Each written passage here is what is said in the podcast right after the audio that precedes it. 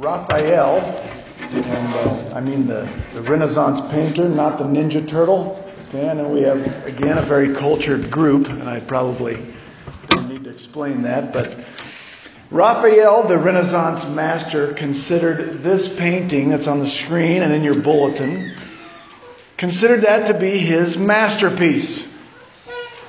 It was this painting, even though he didn't finish it before he died, a student finished it later. This was the painting that was displayed behind his casket at his funeral. It was his masterpiece. It is his depiction of the Transfiguration of Christ. And it shows some real insight on his part as to what was going on. One thing, maybe the first thing you notice about this painting is most paintings are in like a landscape perspective, and this one looks like he took the picture with his cell phone, pointed this way instead of this way. It's very vertical. That's because really it's two paintings, two scenes in the same painting, maybe. If you look at the top of the painting, this is what we talked about a couple of weeks ago. This is the Transfiguration. This is his depiction of the transfigured Christ. Here's Moses with his tablets and Elijah with his mantle. Here's the three disciples who went up the mountaintop with Jesus, who have fallen down in fear. But then while that was going on top of the mountain, if you scan down to the bottom of the painting, we see what Jeff just read to us about. Here are 9 disciples of Jesus who have been unable to heal a young man. So here's what's going on in this painting or in this scene from the Gospel of Matthew or Mark or Luke. There's been this fabulous religious experience on the mountaintop. But down below, it's just like frustratingly real life. With failure and the crowd and frustration. And ain't that the way life goes?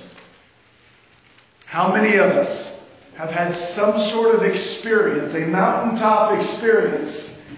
You've been somewhere, you've been to some service, you've gone through something where God just seems so real, feels real. Like we know He always is real, but there are those times where maybe God has healed someone or an illness or a relationship, or you have sat in a conference or in church and you felt like God was speaking straight to me.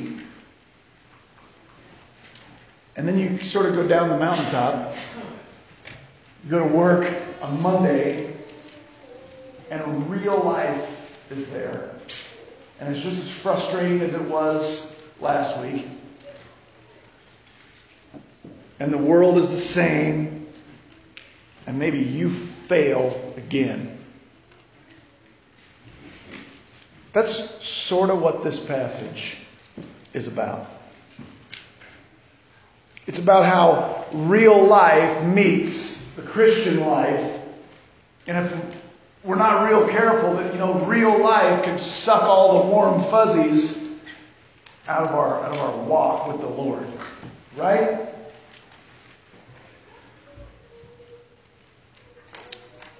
Why do we fail to walk with the Lord in real life? Why do we fail at the stuff God wants us to do? That's what we want to talk about today. From this little passage, and as we study through it, where the 3 hand-picked disciples have gone up the mountain. Click me there, Seth, would you? There we go. The 3 hand-picked disciples have gone up the mountain. The transfiguration has happened, and when they come down the hill together, Peter, Jesus, James, and John, this is what they find. This has already been going on. They walk down the mountain, and I want you to notice, before they get down there, a crowd has already assembled. Mark lets us know in his gospel there were religious big shots in that crowd called scribes, the experts in the law, who've been arguing with the disciples. And I sort of see this in my mind's eye. They're coming down the mountain. I don't know how far it was, but they could have seen this crowd for some time, not knowing what they are all doing there. And then we learn as they get close enough, a man comes out of that crowd and he kneels down before Jesus and asks Jesus for help. And this man has a son who's in pretty rough shape. And the different translations of our Bibles tell us what's wrong with him in different ways. This translation says he has seizures. Jeff's translation said he had epilepsy. Maybe your translation says he was moonstruck. Anybody have that one? The rest of them says, like the one that was on the screen earlier, said he was a lunatic. Anybody have that one? The man said, "My son is a lunatic." That's not a very nice thing to say about your son, is it? We've all thought it. We have. But we don't say it, especially not to Jesus. You know, here's where those come from. Do you hear the moonstruck and lunatic are sort of the same thing? Do you hear the word lunar? In lunatic, lunartic means to be moonstruck. Here's where it's seizures. The ancients in the 1st century Near East, they thought somebody who had recurrent seizures, somehow that was caused by the moon, the way the moon affects the tides. And so that came to be called moonstruck or lunatic. It wasn't mad, crazy, it was seizures. So that's what this was. And this guy paints a picture briefly. Matthew tells us that, like, this kid, his seizures come on so suddenly, like he can be walking through where there are open fires, of which there were many more in that day and age than there are today, when they didn't have kitchens with ovens like we have, where he falls into an open pool or a cistern or something. That's happened. He says, he's going to die. And they ask for help. And then in verse 16, we learn that the 9 downhill disciples have been unable to heal this young man. He says, I probably came to see Jesus. Jesus wasn't there. I asked your disciples, and they gave it their best shot. And they couldn't heal this young man. Now, it might be tempting to read that. You know, I brought my son to your disciples, but they were not able to heal him. It might be tempting for us to read that and go, well, yeah, that sounds about right. I couldn't have healed him either. Only Jesus can do that sort of thing.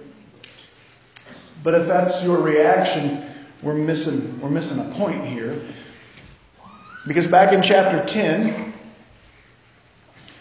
Jesus told his disciples, in chapter 10 we read this, chapter 10 verse 1 of the book of Matthew, Jesus called his 12 disciples and he gave them authority over unclean spirits so that they could cast them out and heal every kind of disease and sickness. We learn later that this young man, there's a supernatural reason for his illness, cause of his illness.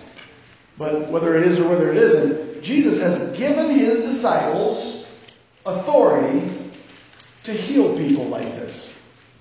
And they failed. They failed at something Jesus has sent them out to do.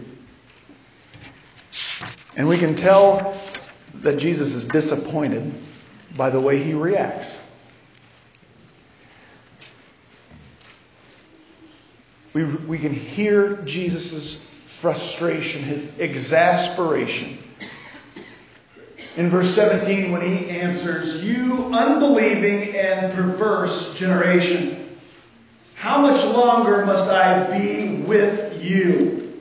How much longer must I endure you? Bring them here to me." By the way, I use this picture.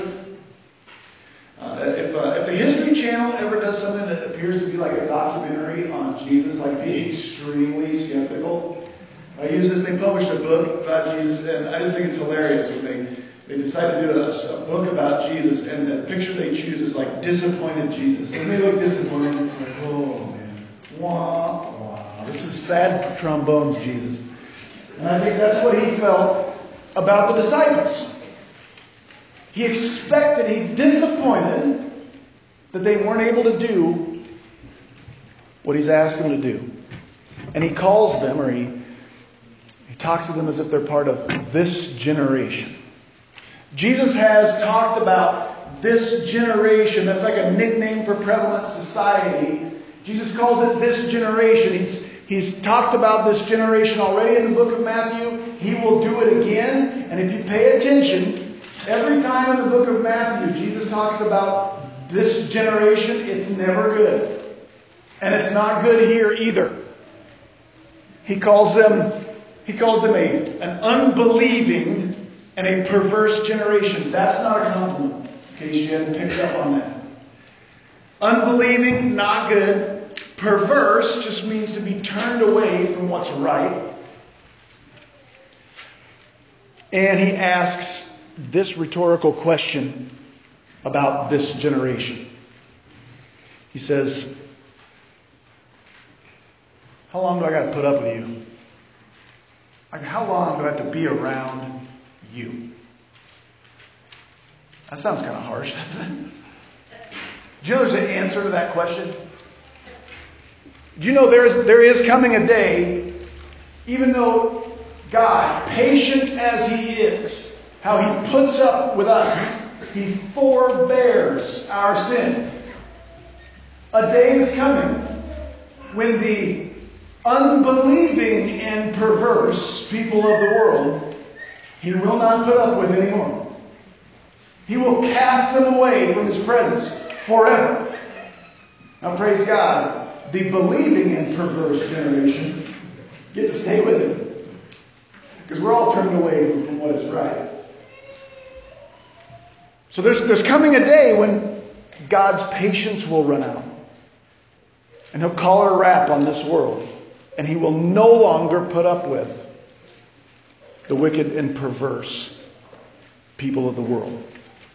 Now, what's striking here, though, is that Jesus is lumping 9 of His disciples into this wicked and unbelieving and perverse generation.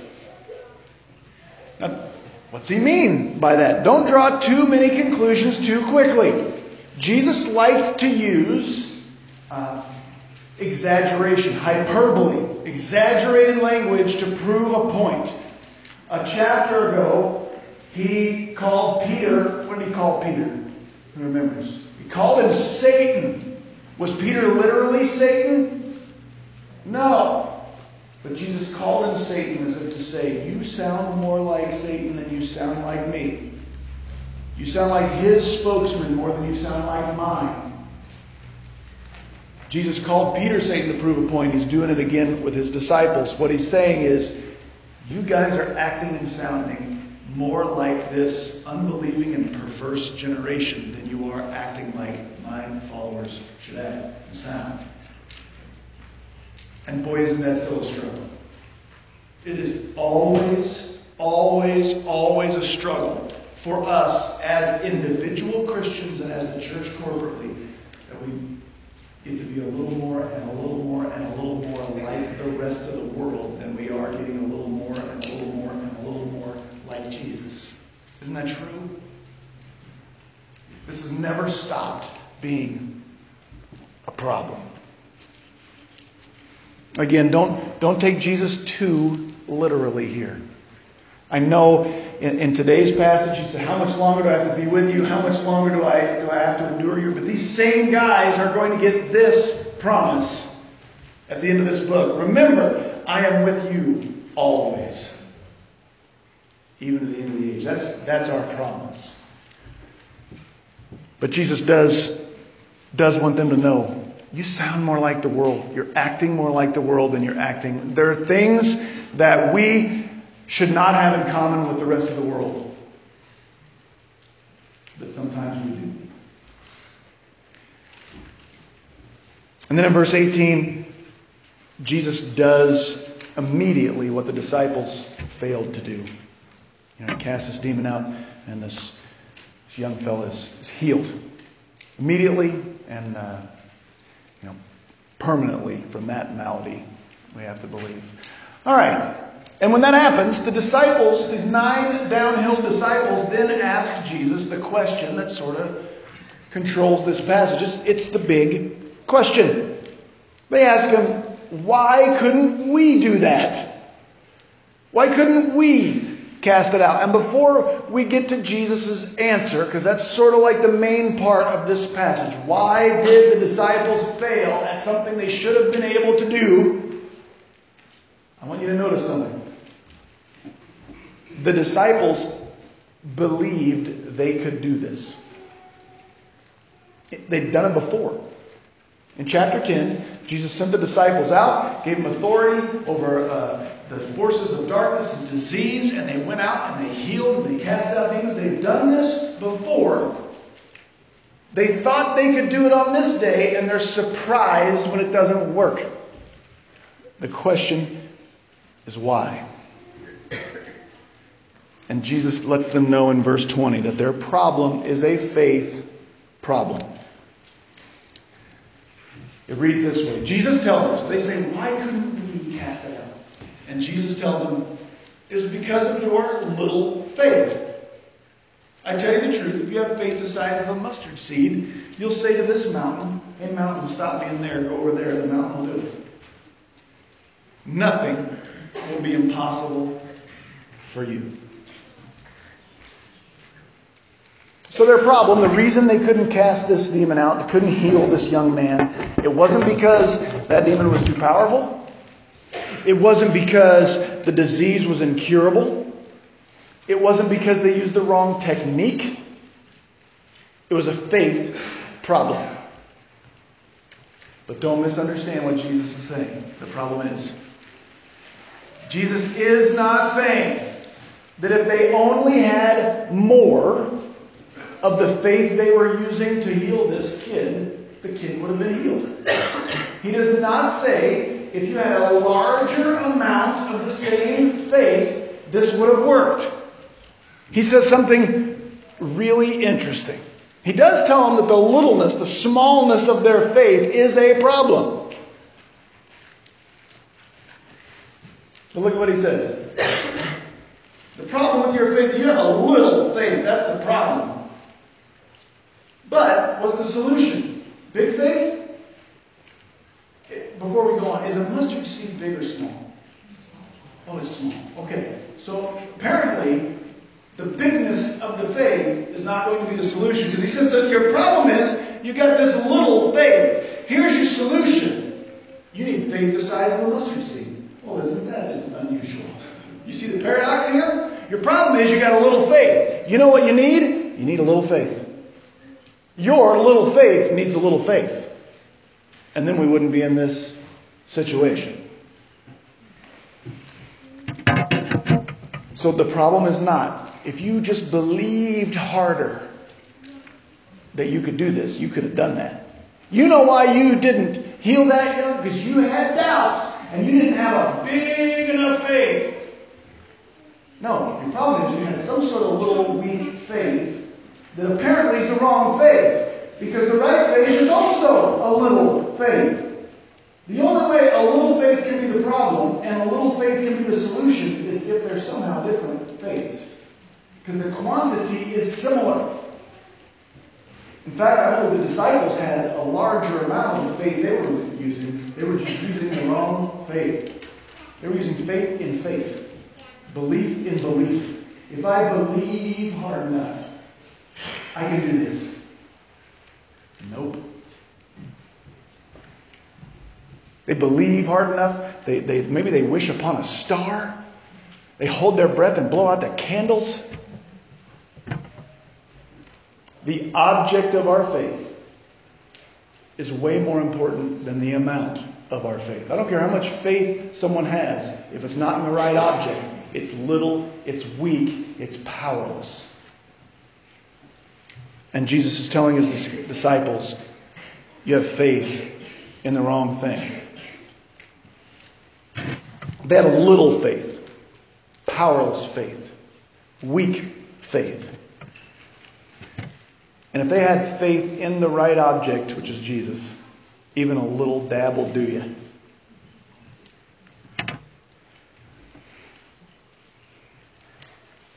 All right, Jesus has told his disciples here they have two problems. They're using the wrong kind of faith, and somehow they are like the rest of the world, this unbelieving and perverse generation. You sound more like the world than you sound like me. So if I could kind of boil that down and take my best shot at what their problem is, here's what I would say it is. First, I believe they're like the rest of the world in that they, on the bottom of that hill, were interested in self-promotion. Here's how I think this went down. This is the way I see this in my mind's eye. They're down on the bottom of this hill, and first of all, they already feel a little bit left out. Why? Because Jesus handpicked three disciples that got to go on the Transfiguration field trip with Jesus to the top of the mountain. And they didn't get picked to go. Then, this crowd assembles, and there's religious big shots in that crowd. The scribes, and the people in the crowd think the scribes are religious big shots. And I think they really wanted to heal this young man.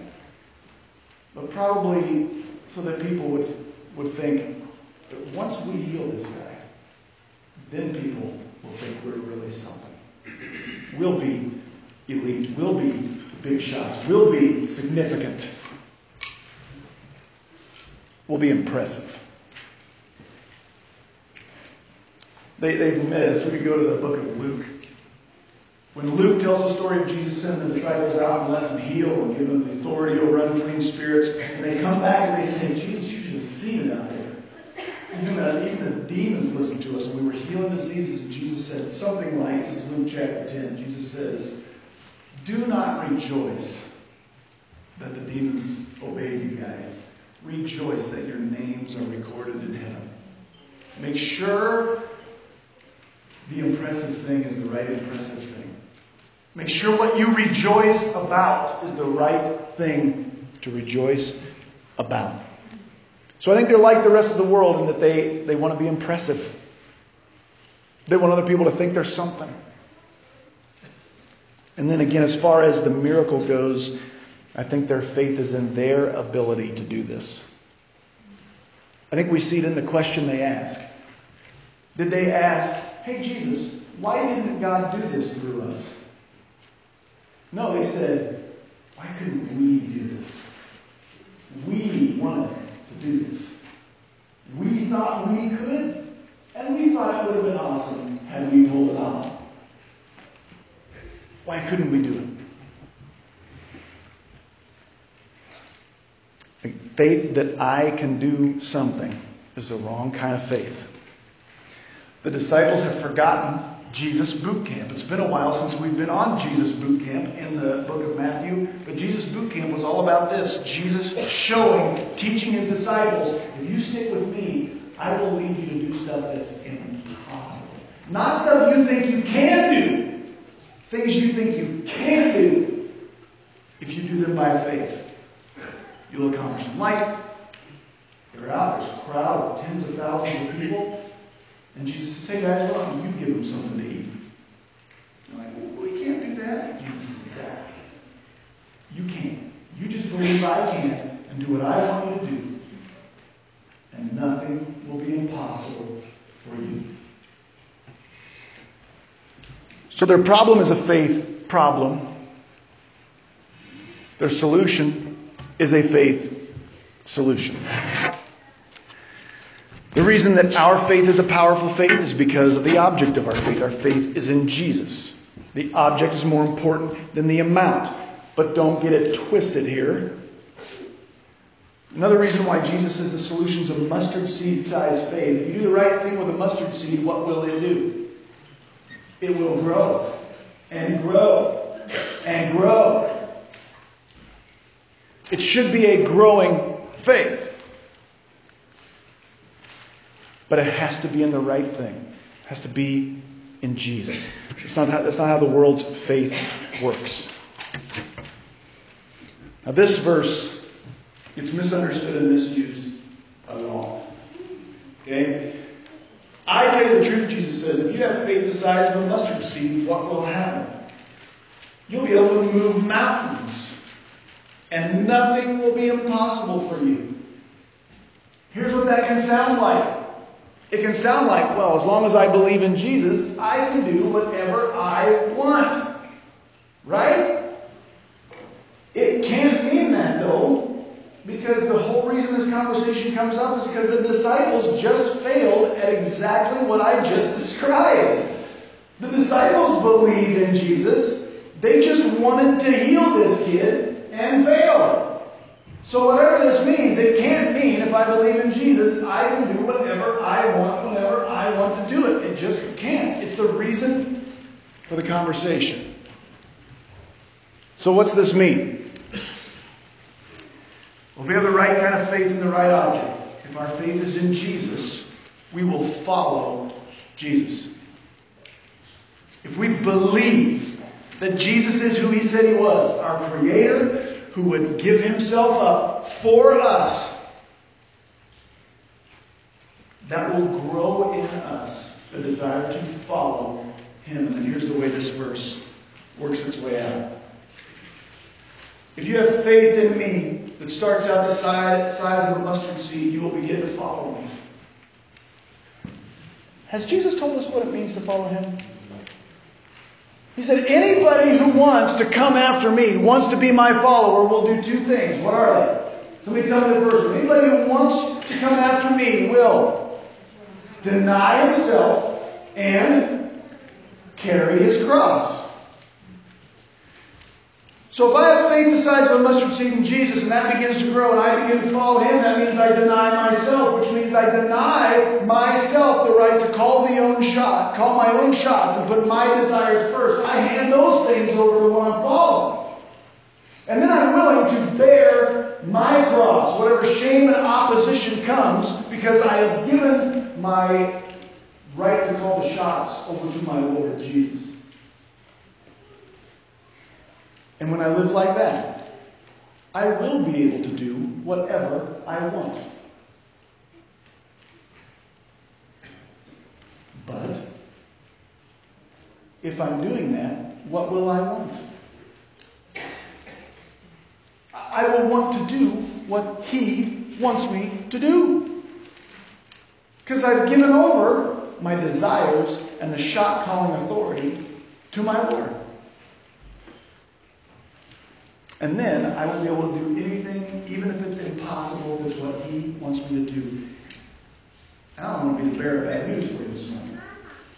You know what Jesus wants you to do sometimes? Fail gracefully. He wants you to be sick faithfully. He wants you to leave this earth and die joyfully, even though it may not be happily. And to the rest of the world, do you know what that sounds like? It sounds like it's impossible, which is exactly what He said we'll be able to do. I know He uses moving mountains as the hyperbolic example of what's impossible, but Jesus never even moved mountains. Not because He couldn't, because it wouldn't bring glory to the Father.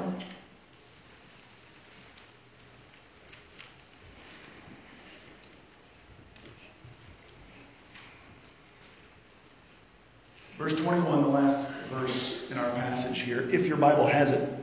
Anybody's Bible not have this one? Here's why. This is in brackets, and I think this is the New American Standard. If you read anything besides the Old King James, you've got at least a footnote that says this is not in the Greek text. Here's why. Matthew didn't write this. I'll just tell you. This is not original to Matthew. If you follow the manuscript trail earlier, you'll get to a point where this one doesn't show up. What happened is a scribe wanted to be helpful and added this to make it agree with Mark. Now, so can we just throw this out and not talk about it? I mean, we could. In Matthew, they had a reason for omitting it. But this is in Mark. This is biblical. It's not like, no matter what you read on Facebook, it's not like the editors of newer Bibles like hate the Bible and hate the Gospels and take things out of the Bible to hide it from you. If that's true, they're doing a terrible job of hiding it from you because it's in Mark in those same Bibles. Okay, it's in there. So we know Jesus said this. He told his disciples that day, why couldn't we do this? He tells them, you have the wrong kind of faith. You're using small faith. You sound more like the rest of the world. You're interested in self-promotion. And then he says, an obstacle like this doesn't go away without prayer. And by the way, the fasting part really shouldn't be in there, but that's a story for a different day. This is not about technique, though. Jesus is not saying, you just had the wrong technique. If you'd have come and right before you tried to heal him, if you just said the magic words and prayed just right, then you could have done this. No. But you know what prayer does? Prayer is where I go before my Lord and make sure my heart matches his. And had the disciples done that, honestly, maybe the Lord would have allowed them to understand, I want to heal this guy for the wrong reasons. I'm going about this with the wrong motives. I want to be the big shot here. I want to be noticed. I want attention. That's what prayer does.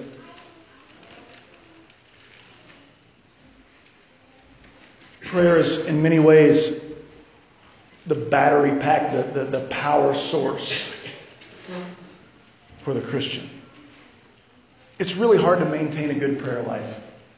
Can I get an amen? You know why it's hard? You know why a consistently good prayer life is hard? I'm just going to tell you just for me. Here's where I get stuck in my prayer life. Confession time. Because I'm busy. Because I got stuff I need to be doing. And if I would really dig into my heart, I think I would admit this. The stuff I need to do today, I can do without praying. The stuff I need to get done today, I can do without praying. You know what? A lot of times that's true. But guess what that stuff on my list will be? Stuff I know I can accomplish. And what did Jesus just say we can do if we have faith as size and must receive? Impossible stuff that we don't think we can accomplish. See, here's what starts happening when I stop praying. I start spending all of my time on stuff I know I can do, and I begin to neglect the impossible stuff he sent me here to do. Stuff only he can do. He can change lives. He can win souls. He can heal relationships and heal people. And when I will stay connected to him in prayer, I will spend all my time doing stuff I know I can do in the great and wonderful power of Matt Maxwell. How ridiculous does that sound? It should.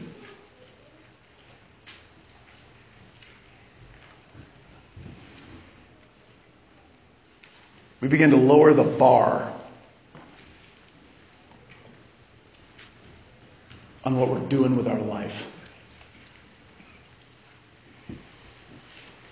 So for this passage, why did the disciples fail at something Jesus wanted them to do? Can you answer that question? You know why they failed? Because they had belief in their own abilities, and they were acting more like the rest of the world than they were acting like followers of Jesus. And they weren't praying, which is both a cause and a symptom of the problem.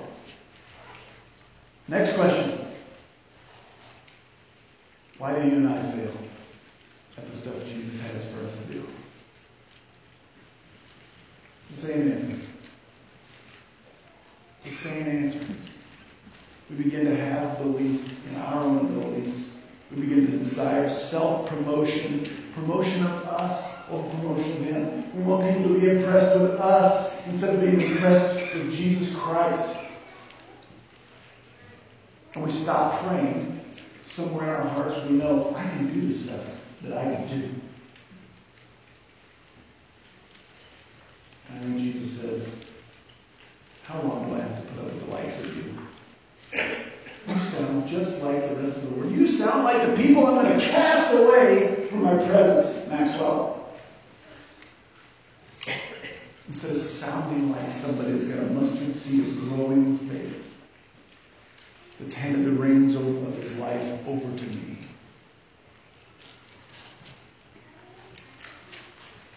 And I fail because I don't believe there's both a cause and a symptom of my problem. Would you pray with me? Our gracious, patient, loving Heavenly Father, God, you have preserved this passage and presented this message to us not to beat us down and make us feel lousy about where we are at spiritually. You give us this because you love us and you want us to walk with you because it's best for us. God, convict us where we need convicted here. Show us how we're like the unbelieving and perverse generation around us. Show us where we desire self-promotion instead of desiring to glorify you. God, maybe it's been a long time since some of us have sat down and prayed when we weren't in church. Remind us tomorrow morning, Lord, to hit our knees. And even if we have to pray, God, it's been way too long. And I don't even know what to say. But help us start a prayer with you like that tomorrow. That we might get our hearts rooted back in our faith in Jesus Christ. And thank you, Lord. Thank you, Lord. Thank you, Lord. That we have the promise that you will be with us always. Those of us who have placed our faith in Jesus, we may struggle to follow at times, but you will never cast us away, even when we act like those that you will. We love you, Lord. Glorify yourself in us. Help us get back to the impossible tasks that you have for us to do. In Jesus' name we pray.